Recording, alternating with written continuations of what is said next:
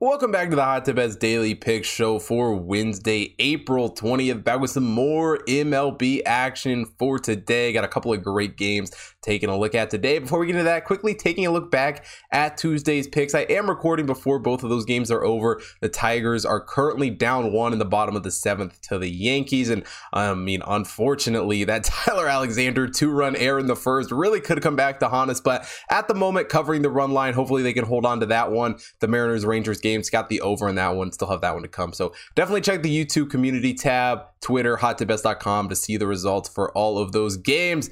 But without further ado, let's get into Wednesday's picks.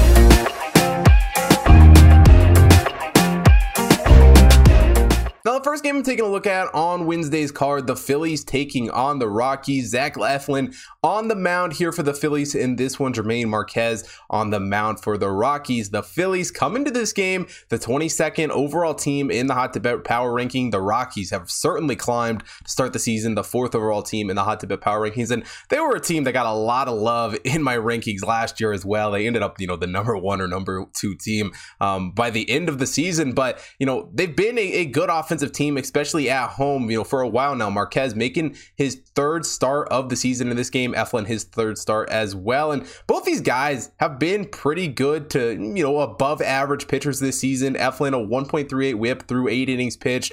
Marquez, a 1.24 whip through 11.1 innings pitched. Both of them have haven't given up a ton of runs, especially for how high this over is. Eflin, a 4.5 ERA, gave up four runs in the last outing against the Marlins. Marquez, a 3.97 ERA, also gave up four runs in their last start against the Cubs. And they've both done a decent job striking guys out. Eflin, a 21.2 strikeout percentage, while Marquez, 17%. Marquez really hasn't walked anyone this season at 2.1%, while Eflin at 9.1. And, you know, pitching stats don't mean a ton at this point in the season. Obviously, you know, both these guys have only pitched, you know, a handful of innings at this point. Um, but both these guys have pretty low, you know, hard hit percentage, average exit velocity. Eflin only giving up a 34.8 hard hit percentage and an 86.9 average exit velocity. Marquez, a 36.8 hard hit percentage, 89.4 average exit velocity. An expected batting average for both these guys also fairly low. Marquez, a 294, Eflin, 257. So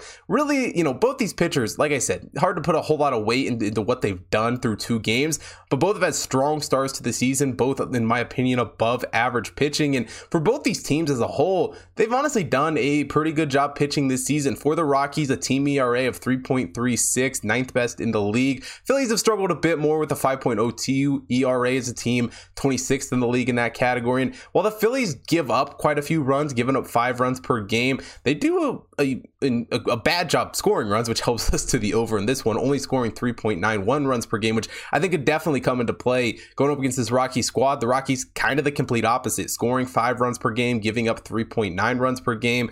The Rockies a plus 11 run differential, the Phillies a minus 12 run differential. And, you know, the Rockies have been a strong team this season. They do a great, great job getting on base. In fact, both these teams do a pretty good job getting on base. The Rockies a 348 on base percentage, fourth best in the league. The Phillies a two or 320 on base percentage, 12th best in the league um, holding their opponents to you know decent numbers as well. Phillies a allowing a 333 on base percentage, the Rockies a 328, and you know looking at this game, it's a high over. It's an 11 and a half, you know, run over um, or total and and it's hard to to take unders against this Rockies team. At least that's you know my opinion on one of the Rockies and looking at it from afar, you might think that, but actually this Rockies team has trended a little bit more towards the under through the first few games of the season. I really think you know when these games are in Denver, those totals just get higher, and you know, when it's this Rockies team involved, we just see inflated totals quite often. Offensively, they've been two strong teams, but we got two, in my opinion, of their best pitchers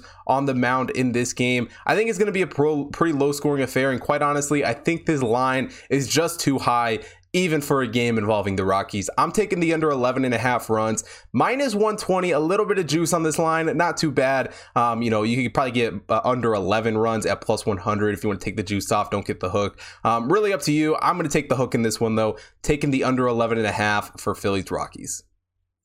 The second baseball game I'm taking a look at today, the Diamondbacks taking on the Nationals. Merrill Kelly on the mound for the Diamondbacks, Erick Fedde on the mound for the Nationals. Both these teams have had, you know, their fair share of struggles to start the year. The Diamondbacks, the 26th overall team in the Hot Tip Bet rankings. The Nationals are the 24th overall team. Both of these pitchers making their third start of the season. Merrill Kelly, a 1.18 whip through 9.1 innings pitched. Erick Fedde, a 1.3 whip through 10 innings pitched. One thing about Kelly, though, that it's not crazy. He's only pitched nine innings, um, but that's interesting. A zero ERA entering this game hasn't given up a run in either of his first two starts. Fedde, a 3.6 ERA, gave up two runs um, in his first two games, last one against the Pirates. Um, they've both done a pretty good job striking guys out. Kelly, especially, has really just been a stud pitching the ball this season, a 34.2 strikeout percentage. Fedde striking a little bit more with a 26.2. Um, walks about the same. Kelly a 10.5.